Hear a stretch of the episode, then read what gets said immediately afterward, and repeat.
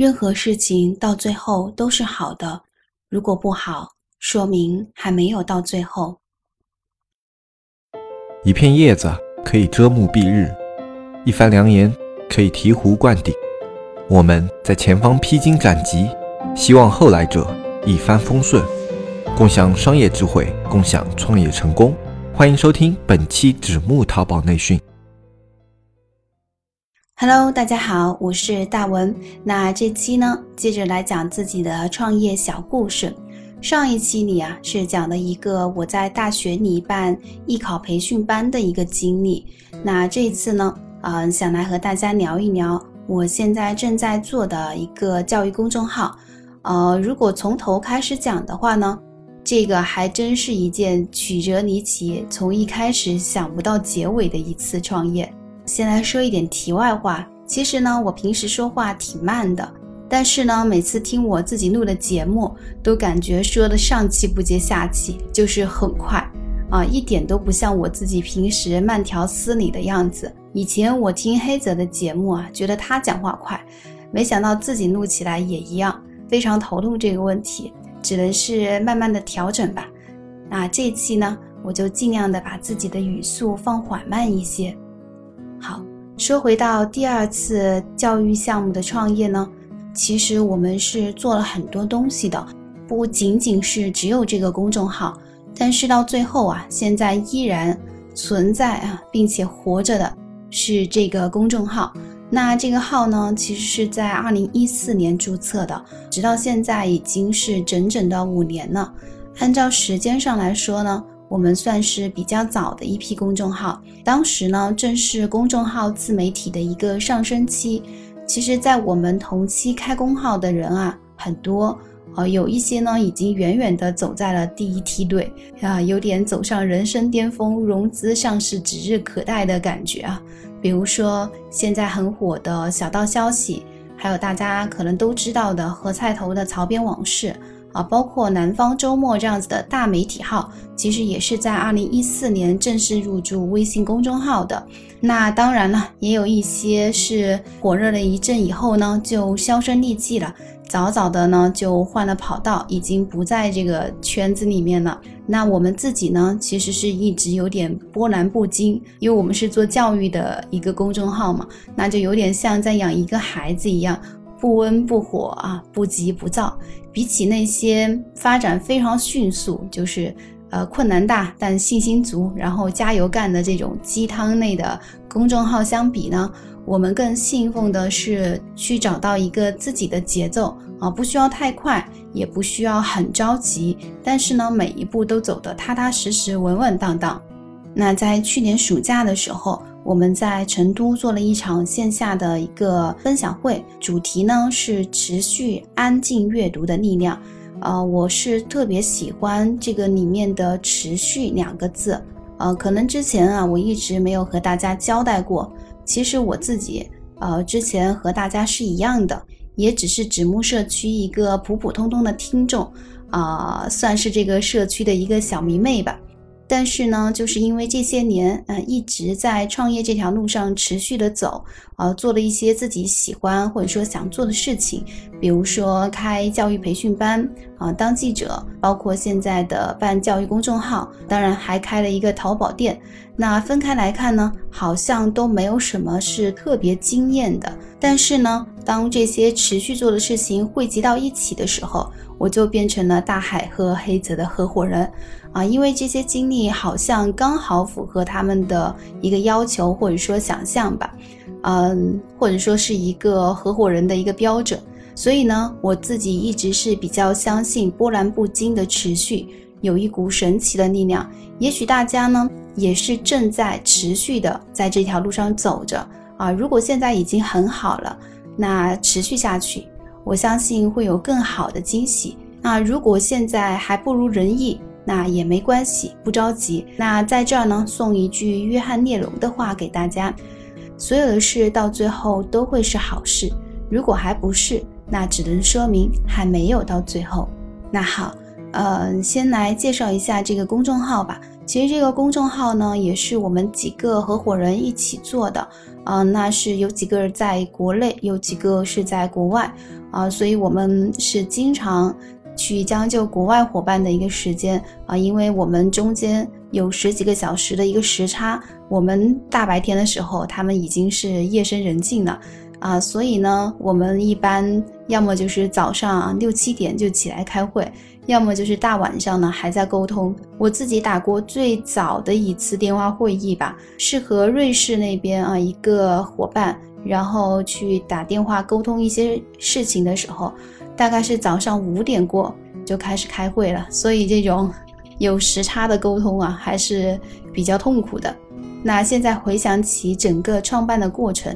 真的是一个非常非常漫长的故事。那我们呢，还是按照最简单的一个叙述方式，从一开头开始讲。那其实这个项目一开始呢，我们要做的就是我们一开始设想的，其实不是做什么公众号，而是做一个网站。啊，听到网站是不是大家会觉得已经是上一个时代的事儿了？就是去做网站的话，但是呢，在当时其实也就是五年前啊，网站还是一个非常主流的东西。那当时我们对这个网站的构想是这样子的，就是呢，它是类似于一个教育类的大众点评网。大众点评网，我觉得大家可能是非常熟悉的吧，就是你一打开去搜索自己想吃的东西啊，比如说火锅。那附近的一些店呢，就都会出来。你可以根据这个网上提供的环境图片，包括价位、距离，还有一些下面的评价，去选择一家看起来好像还比较心仪的餐厅，然后去进行消费。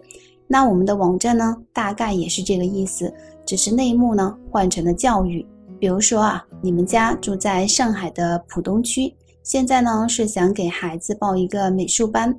那么一打开这个网站，输入美术班或者说绘画啊，就可以马上搜索到附近的相关教育机构。这些教育机构的地点啊，离家是有多远，包括交通怎么去，收费的区间是怎么样的，会有哪一些比较有名的老师。办学的环境怎么样？等等这些信息呢就出来了，而且呢下方还有一些在这个培训机构上过课的一些家长的留言或者说评价。那么这个网站的意义呢，其实和绝大多数这类的网站或者说应用是一样的，就是为用户节省时间。啊，让他们能够在比较短的时间内，花比较少的精力，去快速的筛选和判断自己想要的到底是哪些培训机构，然后呢，再在我们的上面进行一个预约听课，啊，实地的再去感受一下，最后做出自己的选择。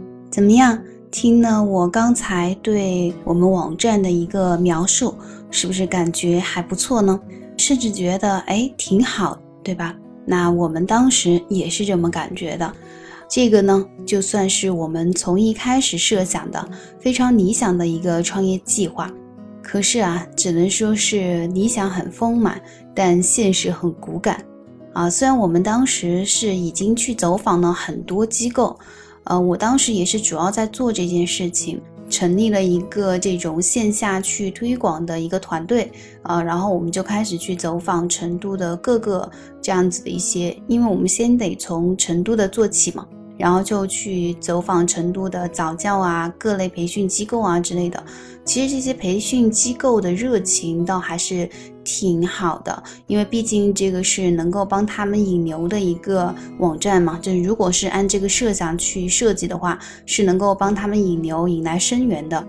那他们自然呢是比较配合的啊，而且也非常希望把自己的一些详细的资料上传上去。当时啊，我们的。线下的这样子的一个推广团队其实是做的非常顺利的，但是呢，我们整个计划是卡在了哪儿呢？卡在了这个网页的开发以及设计上，啊，真的是我们本来这个团队，呃，几个合伙人，呃，其实除了我，其他都是做技术的，但是没有想到我们真的就卡在了技术这一块，那是做来做去呢，都是做不出一个非常满意的版本。那这一点呢，其实都还无所谓，对吧？没有满意的版本就继续做呗。但是呢，最可怕的是什么？最可怕的是，当我们在这个网页的开发和设计上去纠结、去琢磨，或者说去专注，那个时候，我记得很流行极客公园啊，就是那个时候创业圈嘛，然后就说到极客、极客这样子的极客精神。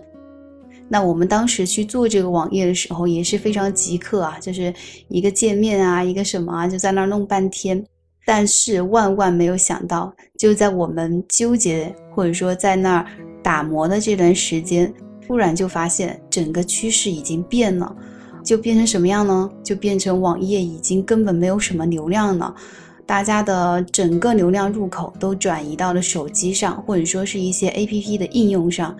嗯，这个呢，我相信咱们淘宝人是非常熟悉的，因为就像以前啊，可能我们一个店百分之八九十的流量都还是从呃网页端来的，就是网页端的淘宝来的。但是就在前几年吧，我们就能够看到，大概自己店里百分之九十九的那个流量都是从手机端来的，一样的。所以这个转变对当时的我们来说是致命的啊，也是。完全没有意料到的一个事情，我们就除了仰天长叹，然后马上去改变思路以外，没有任何的其他的选择。这呢，就有点像是你在和一个人比武，对吧？一开始呢，大家都还是拳打脚踢的那种啊，那自己刚刚扎好了一个马步，想好了对方的招数，然后自己准备出一招，哎，突然发现对手已经变了，对吧？对手已经拿着棍子、拿着刀，或者说拿着枪了。啊，这种突如其来的变化对当时的我们来说，感觉是非常强烈的。这个情节有一点像去年的一部电影吧，我不知道大家有没有看过，是呃邓超还有赵丽颖，呃彭于晏，好像是他们三个主演的一个电影。那这个电影的一个主要的故事线呢，啊我就不多讲了。其实呢，印象比较深刻的是。在那个八九十年代那群小镇青年的眼里吧，啊，那 B B 机呀、C D 呀这些还是当时非常啊，就是用我们现在的话来说，就是最阴最潮的一个东西啊。甚至呢，就是里面的一个男主啊，就彭于晏扮演的那个男主。在自己进监狱前呢，是把自己所有的积蓄都用来买了 BB 机，放在一个箱子里，然后留给自己的未婚妻啊，就是赵丽颖扮演的那个角色。可能这是他表达自己的一个爱意，或者说他觉得那个一箱子的 BB 机放在那儿，它一定会增值吧？那结果肯定是凉凉的，对吧？也就是在几年的时间里吧，手机就完全取代了这个东西啊！这个东西呢，现在除了一个古董的一个纪念意义以外，什么价值都没有了。那我们这些年呢，真的就是这样子的，发展非常的快，有点今天想不到明天是什么样，明天又想不到后天是什么样这样子的一个节奏里面。那直到现在呢，这个速度是变得越来越快。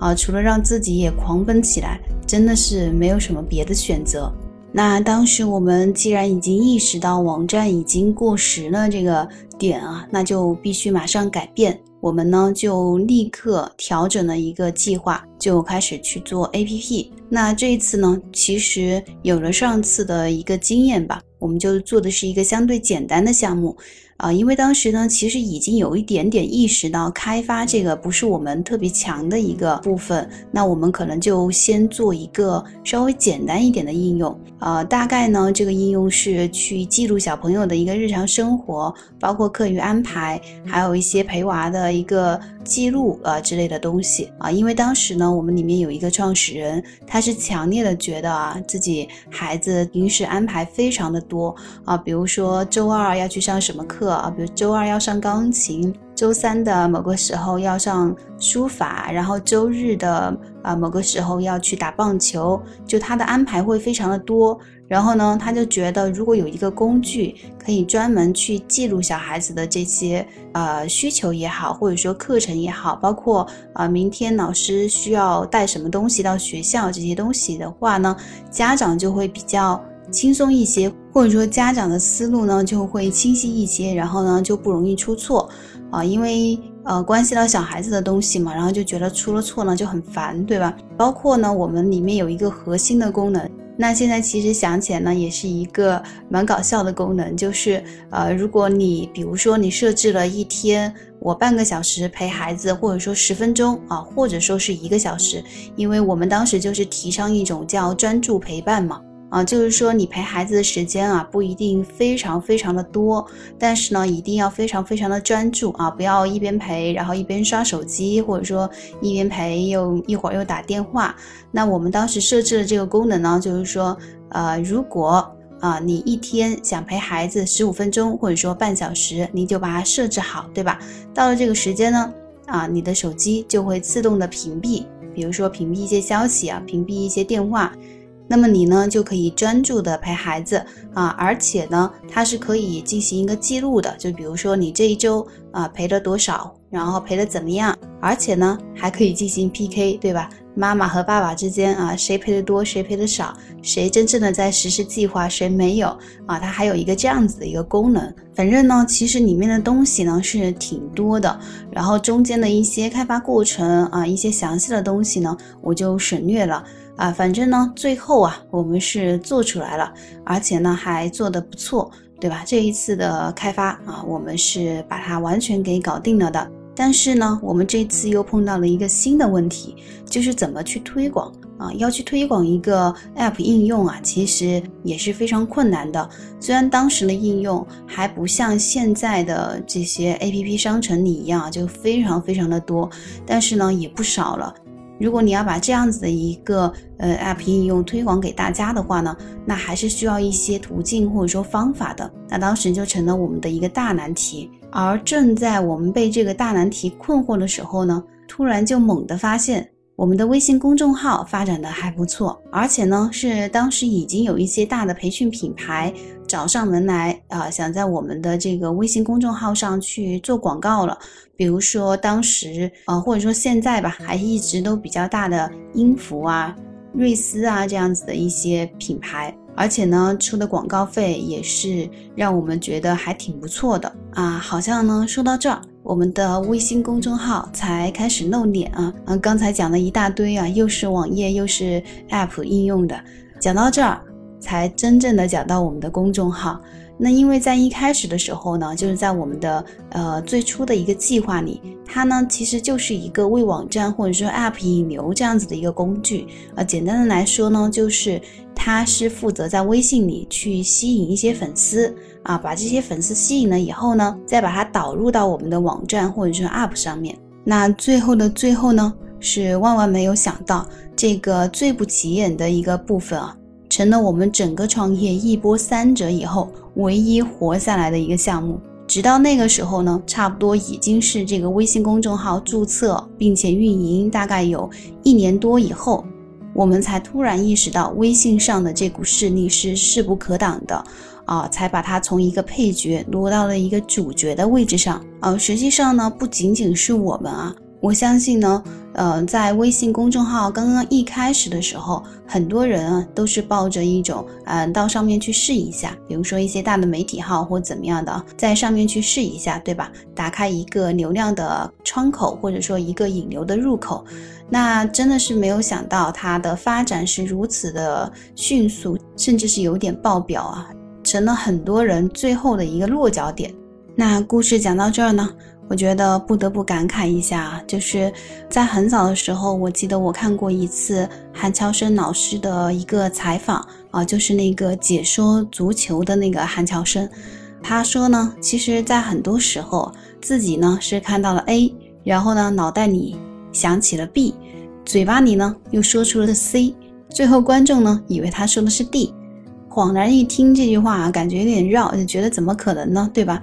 啊，但是呢，我当时就觉得，其实这句话用到创业上也是一样一样的。在很多时候，我们的创业呢，都感觉就像是你本来呢想做的是 A，然后呢做着做着就做成了 B，结果呢是在 C 这个地方赚到了钱，最后的最后是在 D 这个点发了家。好，我不知道有没有听众有类似的一个经历啊？啊，那特别是在我们现在这趟高速前行的列车里吧，就是我们把整个社会的发展或者整个社会吧，就比喻成这趟列车，就感觉呢，就是啊，你虽然有你自己的计划，但这趟列车呢，有它自己的计划，而且这个计划呢是不受任何人的意志转移的，对吧？它要开往哪儿，没有人知道，或者说有人知道，但是呢，也是极少数极少数的人。所以呢，让我不得不想起了一句老的不能再老的一个话呀，就是鸡蛋不能放在同一个篮子里啊。我觉得还是很有道理的，虽然话是老的，但是道理呢是恒古不变的，对吧？啊，因为呢，你不知道这趟快速行驶的一个列车上啊，有那么多篮子，到底哪个篮子会在下一个转弯的时候就飞出窗外呢？也不知道哪个篮子会在列车突然刹车的时候，然后一下子受挤压啊，然后里面的鸡蛋就坏了。那就像我上面讲到的一样嘛，我们呢就在那琢磨了几个月的网站开发和设计，对吧？那谁知道网站这个东西啊，就已经彻底的 out 了。即使做出来呢，其实也没有任何的意义了。这个有点印证那句话，就是当时代抛弃你的时候，连一声再见都不会跟你讲啊，他就真的就那么走了啊。不过呢，说点题外话啊，其实很多人可能不知道，嗯，不要把鸡蛋放在同一个篮子里。这句话是还有下一句的哦。这句话一听起来有点像我们中国的一句呃老话，对吧？但其实呢，不是的啊。其实呢，是诺贝尔经济学奖得主詹姆斯·托宾说的一句话啊，就是，呃，我们呢都知道上半句，反正呢我在生活里这么久了，是没有听人说过下一半句。这句完整的话应该是什么样子的呢？完整的应该是，鸡蛋不要放在同一个篮子里，但也不能放太多的篮子。其实呢，说来说去，就是要非常理智和清醒的去对待自己的一个创业或者说投资吧。啊，说到这儿呢，我又想起了我们之前推出的招募城市合伙人这样子的一个计划。实际上呢，我们一开始是准备了几个项目的，但是呢，因为感觉一下子全部拿出来的话，大家会乱啊。别说大家会乱了，也许我们自己都会乱。那我们就选择一个一个的来给大家分享。那这第一个呢，我们已经呃招募了第一批这样子的城市合伙人啊，已经暂时的关闭了这个招募的一个窗口。那当然呢，还会有第二批、第三批，呃，实际上呢，也是一样的道理。呃，我们就说大海和黑泽啊，其实呢，他们是一直都有很多个项目在手上的啊。我自己虽然小啊，呃，也是几个项目在一起做，但是呢，也不会什么都做啊。就像我们觉得一些不好的项目，或者说，呃，觉得也许不会在未来发展的更好的一些项目，也会去关闭它。那不管是黑泽之前讲的一个风险对冲也好啊。还是我刚才说的这个放鸡蛋的小道理也好啊，其实呢都是一个意思，就是呢现在的时代发展的实在是太快了。那当我们所有人都不太确定的时候啊，不妨在自己的能力范围内做更多的尝试。但是呢，这个尝试是需要你用自己很清醒的理智去思考和选择的，并不是什么都适合你，也并不是什么你都可以去做。就像我们这段时间会在社区去推出的一些项目一样，并不是说每一个你都要去选择啊，每一个你都要去抓住，因为每个人的时间和精力呢都是有限的，你只需要去选择一些最适合你自己的就可以了。好，我今天呢算是讲了一个第二个创业项目的一个开始吧，然后呢，我们这个教育公众号是终于在最后的最后闪亮登场了。因为呢，之前和大家交代过，在我们几个创始人中间呢，啊，其实啊，其他人呢都是比较偏程序的，就是比较偏技术的。那这个教育公众号呢，呃呃，也可以说，呃，我是非常了解它是怎么一步一步做起来的。在中间呢，又碰到了怎样的一些困难，然后现在又怎么发展到除了有一些内容，然后也有一些带自己特色的课程啊？我们这些课程又是怎么做的？嗯，下期节目呢会给大家仔细的来讲一讲，特别是以后会参加我们这个教育项目的一些听众吧，可能这些是你们更感兴趣的一些内容，那我呢就集中放到下期来讲。好了，今天的节目呢就是这样。预知下文，请听下回分解。我们下次再见，拜拜。